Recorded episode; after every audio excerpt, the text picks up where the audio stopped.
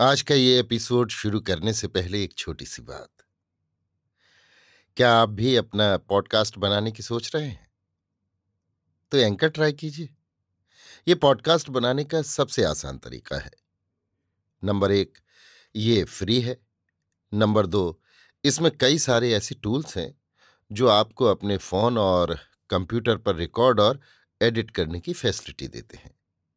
Number तीन आप अपने पॉडकास्ट को डिस्ट्रीब्यूट भी कर सकते हैं, जिससे इसे स्पॉटिफाई और दूसरे प्लेटफॉर्म पर सुना जा सके। तो डाउनलोड कीजिए फ्री एंकर ऐप या विज़िट कीजिए एंकर डॉट एफ़ पर अपना पॉडकास्ट स्टार्ट करने के लिए।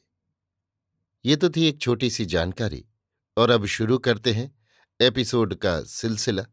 तो आज के एपिसोड में लीजिए सुनिए सूर्यकांत त्रिपाठी निराला के लिखे उपन्यास। अलका का भाग एक, मेरी, यानी समीर गोस्वामी की आवाज़ में। महासमर का अंत हो गया है। भारत में महाव्याधि फैली हुई है। एकाएक महासमर की विषाक्त गैस ने भारत को घर के धुएँ की तरह घेर लिया है। चारों ओर त्राही त्राही हाय हाय विदेशों से, भिन्न प्रांतों से जितने यात्री रेल से रवाना हो रहे हैं, सब अपने घर वालों की अचानक बीमारी का समाचार पाकर। युक्त प्रांत में रोग का और भी प्रकोप। गंगा, यमुना, सरयू, बेतवा बड़ी बड़ी नदियों में पटी लाशों से जल का प्रवाह रुक सा गया है। गंगा का जल, जो कभी खराब नहीं हुआ, जिसके महात्म्य में कहा जाता था, दूसरा जल रख देने पर कीड़े पड़ जाते हैं। पर गंगा के जल में ये कलमश नहीं मिलता। वो भी पीने के बिल्कुल अयोग्य बतलाया गया। परीक्षा कर डॉक्टरों ने कहा, एक शेर जल में आठवां हिस्सा सड़ा मांस और मेद है। गंगा के दोनों ओर दो दो और तीन तीन कोस पर जो घाट हैं, वहाँ एक एक दिन में दो दो हज़ार तक लाशें पहुँचती हैं। जल में दोनों किनारे शवों से ठसे हुए। बीच में प्रवाह की बहुत ही क्षीण रेखा, घोर दुर्गंध दोनों ओर एक एक मील तक रहा नहीं जाता। जल जंतु कुत्ते, गीध, सियार, लाश छूते तक नहीं। नदियों से दूर वाले स्थानों में लोगों ने कुओं में लाशें डाल डाल दी। मकान के मकान खाली हो गए। किसी किसी परिवार के दस आदमियों में दसों के प्राण निकल गए। कहीं कहीं घरों में ही लाशें सड़ती रहीं। वैद्य और डॉक्टर रोग का निदान ही न कर सके। ये सब निशंस महामृत्यु तांडव पंद्रह दिनों के अंदर हो गया। भारत के साठ लाख आदमी काम आए। इसी समय घोषणा की गई, सरकार ने जंग फतह की है, आनंद मनाओ। सब लोग अपने अपने दरवाजों पर दिए जलाकर रखें। पति के शोक में सद्य विधवा, पुत्र शोक में दीर्ण माता, भाई के दुख में मुरझाई बहन और पिता के प्रयाण से दुखी असहाय बाल विधवाओं ने दूसरी विपत्ति की शंका कर कांपते हुए शीर्ण हाथों से दिए जला जलाकर द्वार पर रखे। और घर के भीतर दुख से उभड़ उभड़ कर रोने लगी। पुलिस घूम घूम कर देख रही थी कि किस घर में शांति का चिन्ह रोशनी नहीं। जब घर में थी, शोभा के पिता का देहांत हुआ तो गाँव का कोई नहीं आया। सब अपनी खे रहे थे। उस समय जिलेदार महादेव प्रसाद ने मदद की। उसके पिता की लाश गाड़ी पर गंगा ले गए। मन ही मन शोभा कृतज्ञ हो गई। कितने अच्छे आदमी हैं ये। दूसरे का दुख कितना देखते हैं। इसके बाद उसकी माता बीमार पड़ी। तब उन्हें युवती कन्या की रक्षा के लिए चिंता हुई। यदि उनके भी प्राण निकल जाएँ तो शोभा का क्या होगा? ये विचार कर उन्होंने विजय तथा ससुराल को पत्र लिखने के लिए शोभा से कहा, विजय शोभा का पति है। अभी तक उसने पति को पत्र नहीं लिखा। कभी चार आँखों की एक पहचान होने का अवसर नहीं मिला। वो कैसे हैं? वो नहीं जानती। फिर क्या लिखे? बैठी सोचती रही कि दुख भरे स्नेह के कुछ कठोर स्वर से कर्तव्य का ज्ञान दे, बिस्तरे से माता ने फिर कहा, स्वर पर बजने के लिए उंगली की तरह उठकर शोभा, कागज़, कलम और दावात लेने चली। दुख में भी अज्ञात कोई हृदय के निर्मल, शुभ्र आकाश में अपरिमित सुख सौरभ भरने लगा। अज्ञात मुंदी हुई जैसे कोई कली इस आदेश मात्र से खुल गई और अपना लेश मात्र सौरभ अब नहीं रखना चाहती। दावात, कलम और कागज़ लिया, सरल चितवन निष्कलंक पंकजा ने माता से पूछा, क्या लिखूं अम्मा? घर का सब हाल, और ऐसी दशा में तुम्हें ले जाना अत्यंत आवश्यक है, लिख दो। माता ने कहा, ससुराल को मेरे नाम लिख देना, आपकी समधिन कहती हैं, इस तरह। किसे किस तरह पत्र लिखना चाहिए, इतना शोभा को मालूम था। चिट्ठी लिखने की किताब पढ़ने से जैसे संस्कार बन गए थे, वैसे ही दाब के दबाव में लिख गई। प्रिय, परंतु फिर उस शब्द को मन ही मन हंसकर, न जाने क्या सोचकर लजाकर काट दिया। फिर लिखा महाशय पर शब्द जैसे एक सुई हो, कोमल हृदय को चुभने लगा। फिर बड़ी देर तक सोचती रही, कुछ निश्चय नहीं हो रहा था। एकाएक अंतर की संचित संपूर्ण श्रद्धा पत्र लिखने की पीड़ा के भीतर से फूट पड़ी और उसने लिखा, देव। फिर नहीं काटा। मन को विशेष आपत्ति नहीं हुई। देवताओं ने जैसे भय, बाधा, विघ्न सब दूर कर दिए।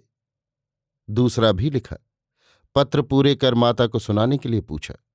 माता ने कहा, क्या आवश्यक है? मतलब सब लिखी गया होगा। अपने हाथ डाकखाने में छोड़ आओ। पत्र लिफाफे में भरकर पता लिखकर डाकखाने छोड़ने चली। आंचल में दुनिया की दृष्टि से दूर अपने मनोभावों का प्रमाण छिपा लिया। पत्र में वो अपने अलख सखा को, हृदय के सर्वस्व को कुछ भी नहीं दे सकी। एक भी बात ऐसी नहीं जो वो अपनी माता के सामने न पढ़ सकती।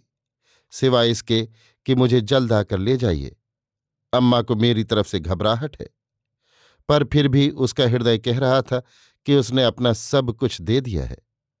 लाज की पुलकित पुतलियों से इधर उधर देख, अपने प्रिय संशय को प्रमाण में परिणत होते हुए नापा, पत्रों को आंचल से बाहर कर चिट्ठी वाले बॉक्स में डाल दिया और अचपल मंद मृदु चरण क्षेप मूर्तिमती महिमा से अनावृत मुख बढ़ती हुई माता के पास लौट आई। दूसरे दिन चलते हुए तूफ़ान का एक झोंका और लगा। माता का कंठ कफ से फेफड़े जकड़ जाने पर रुंध गया। देखते देखते पुतलियाँ पलट गई। उनका देहांत हो गया। वो छाह की एकमात्र शाखा भी टूटकर भूलुंठित हो गई। अब संसार में कुछ भी उसकी दृष्टि में परिचित नहीं। इस एकाएक प्रहार से स्तब्ध हो गई। संसार में कोई है, संसार में उसकी रक्षा कौन करेगा? कुछ ख्याल नहीं। जैसे केवल एक तस्वीर, निष्फलक खड़ी हो। समय आप आता, आप चला जाता है। समय का कोई ज्ञान नहीं। जैसे किसी निष्ठुर पति ने बिना पाप ही अभिशाप दे प्राणों की कोमल, रूपवती तरुणी को प्रस्तर की अहल्या बना दिया है। महादेव कब से आया हुआ खड़ा है, उसे इसका ज्ञान नहीं। उसे उस हालत में खड़ी हुई देख महादेव के हृदय में एक बार सहानुभूति पैदा हो गई। पर उसे तरक्की करनी है। दुनिया इसी तरह उत्थान के चरम सोपान पर पहुँची है। वो गरीब है इसीलिए अमीरों के तलवे चाटता है। उसके भी बच्चे हैं, उन्हें भी आदमी करना है। लड़कियों की शादी में तीन तीन चार चार और पाँच पाँच हज़ार का सवाल हल करना है। इतना धर्म का रास्ता देखने पर यह संसार की मंजिल वो कैसे तय करेगा? शोभा, महादेव ने आवाज़ दी। शोभा होश में आई। अब चलो प्यारीलाल के यहाँ तुम्हें रखा हुए कोठरियों में ताले लगा दें। दो कुंजियों का गुच्छा ले आओ। ताले कहाँ हैं? क्या किया जाए बेटी? इस वक्त दुनिया पर यही आफत है। फिर तुम्हारी माँ को गंगा जी पहुँचाने का बंदोबस्त करे। माता का नाम सुनकर, स्वप्न देखकर जगी सी होश में आ, मृत माता पर उसी की एक छोटी क्षीण लता सी लिपट गई। अब तक सहानुभूति दिखलाने वाला कोई नहीं था। इसलिए तमाम प्रवाह आंसुओं के वाष्पाकार हृदय में टुकड़े टुकड़े फैले हुए एकत्र हो रहे थे। स्नेह के शीतल समीर से एकाएक गलकर सहस्त्र सहस्त्र उच्छ्वासों से अजस्त्र वर्षा करने लगे। महादेव स्वयं जाकर प्यारेलाल तथा उसकी स्त्री को बुला लाया। जमींदार के डेरे का नौकर गाड़ी साज कर ले चला। कुछ और लोग भी इस महाविपत्ति में सहानुभूति दिखलाना धर्म है, ऐसा धार्मिक विचार कराए शोभा को माता से हटा कोठरियों में सबके सामने ताले लगाकर प्यारीलाल ने कुंजी महादेव को दे दी। प्यारीलाल की स्त्री शोभा को अपने साथ ले गई। उसके घर का कुल सामान एक पुर्जे में लिखकर डेरे भिजवा महादेव उसकी माँ की लाश गंगा जी ले गया। तमाम रास्ता यही निर्णय रहा कि शोभा को किसी तरह मुरलीधर के हवाले कर पाँच छह हज़ार की रकम अपने हाथ लगाए। लौटकर शोभा की खुशखबरी मालिक को सुनाने के लिए सदर गया। शोभा से कह गया, उसकी ससुराल खबर देने जा रहा है। वहाँ की खबर जानकर उसे लौटकर ससुराल ले जाएगा। शोभा सोचती थी, कई दिन हो गए वो क्यों नहीं आए? उस घर में अच्छा न लगता था। जैसे वे आदमी बहुत दूर के हों, इतने नज़दीक रहकर भी उसके साथ नज़दीक का कोई बर्ताव नहीं करते। रह रहकर दुख से गला भर आता है, पर रोती नहीं, दुख और बढ़ता है। शाम हो चुकी घर घर सरकार की विजय के दीपक जलने लगे। डेरे पर और प्यारेलाल के मकान में सब जगह से ज़्यादा प्रकाश है। प्यारीलाल की स्त्री लड़के लड़कियाँ द्वार पर बैठी प्रसन्न आँखों से दीपों का प्रकाश देख रही हैं। इसी समय शोभा की एक हम उम्र गाँव की एक लड़की कहारों की भीतर गई। शोभा चिंता में डूबी हुई थी। लड़की ने धीरे से छू दिया। इसका नाम राधा है। इसकी माँ शोभा के यहाँ टहल करती थी। इसी इन्फ्लुएंजा में गुजर गई है। राधा पड़ोस के एक कहार के यहाँ रहती थी। उसके शौहर को खबर कर दी गई थी। अब वो अपनी स्त्री को ले जाने के लिए आया है। सुबह वो चली जाएगी। शोभा से मिलने आई है। फिर कर शोभा ने देखा राधा है। राधा सट कर बैठ गई और उसके एक हाथ की मुट्ठी अपने दोनों हाथों में भर ली और धीरे से सतर्क होकर पूछा, कोई है तो नहीं? ना। शोभा सूखे आंसुओं की मुरझाई दृष्टि से देखकर बोली, कल मैं जाती हूँ, आए हैं। एक बात मालूम हुई, वो वही नौकर है, जिनसे ये गाँव है। उन्हें मालूम हुआ है, महादेव की कुल कारगुजारी झूठ तुम्हें फंसाने के लिए है। वो आज वहाँ से मोटर लेकर आया है। ससुराल के बहाने रात को सबकी आँख बचा तुम्हें वहीं ले जाएगा। वहाँ किसी की इज़्ज़त नहीं बचती। वो पूछते थे कि इस गाँव में कोई शोभा है? मैंने कहा, हाँ। तब सारा हाल बतलाया। मैंने उन्हें समझाया कि हम लोग मेहनती आदमी हैं। जहाँ मेहनत करेंगे, वहीं कमाएँगे, खाएँगे। वहाँ की नौकरी आज ही से छोड़ दो। वो मान गए। कानपुर में मेरा देवर रहता है। कल तड़के वाली गाड़ी से हम लोग कानपुर जाएँगे। आदमियों का कुछ चलना फिरना बंद होने पर महादेव तुम्हें ले जाने के लिए आवेगा। मोटर गाँव से कुछ दूर पर खड़ी है। एकाएक शोभा में संपूर्ण चेतना आ गई। मनहारिन की बात, उसका आशय क्या हो सकता है? राधा की बात से पूरा पूरा प्रमाण मिल गया। घबराकर बोली तो मुझे यहीं छोड़ जाएगी? नहीं, तुम्हें निकलने का रास्ता बतलाऊँगी। मैं साथ नहीं जा सकती। चाची ने मुझे देख लिया है, शक करेंगी। अगर तुम मेरे साथ न लौटे, फिर लोग मुझे कहेंगे, कुछ कर दिया। वो यहीं है, पकड़ जाएँगे इससे किशोरी को साथ लेकर देवी के दर्शन करने जाओ लौटकर उसे रास्ते पर खड़ी कर। वासुदेव बाबा के दर्शन का बहाना कर बगीचे जाना। फिर जल्द जल्द बगीचे बगीचे दूर निकल जाना। एक मील ठीक उत्तर जाने पर एक कच्ची सड़क मिलेगी।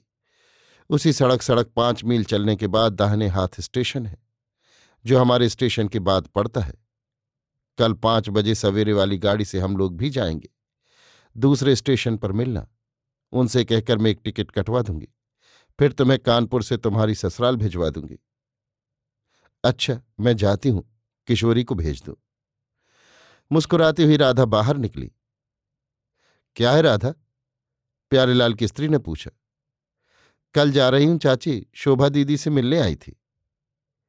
पाहुने लेवाने आए हैं। मधुर, लजीली निगाह नीची कर राधा ने कहा, चाची, शोभा दीदी किशोरी को बुला रही हैं। हुक्म के मारे नाक में दम हो गया। देखो तो किशोरी, क्या काम है? राधा धीरे धीरे चाची को अपने रास्ते की पहचान कराती हुई सामने वाली राह से हलवाइयों की दुकान के उजाले से होकर ठंडे भाड़ के किनारे भुजैन भौजी की बगल में बैठकर अपने जाने की बातचीत करने लगी, जैसे विदा होने से पहले मिलने गई हो। घंटे भर बाद शोरगुल उठने पर भुजैन हलवाइन तथा पड़ोस की दूसरे स्त्रियों और लोगों के साथ मौके पर पहुंचकर शोभा के गायब होने पर सबके बराबर ताज्जुब दिखला। अपने निर्लिप्त रहने का मौन प्रमाण देती, उखड़ती हुई जनता के साथ सबके स्वर में स्वर मिलाकर कहती हुई कि पहले से कोई साधक सिद्ध वाला मामला रहा होगा। घर गई और पति की चुभती चितवन से मन के समाचार दे रस भरकर अपनी दोनों तरह की विजय समझा दी। अभी आप सुन रहे थे सूर्यकांत त्रिपाठी निराला के लिखे उपन्यास, अलका का भाग एक, मेरी यानी समीर गोस्वामी की आवाज़ में।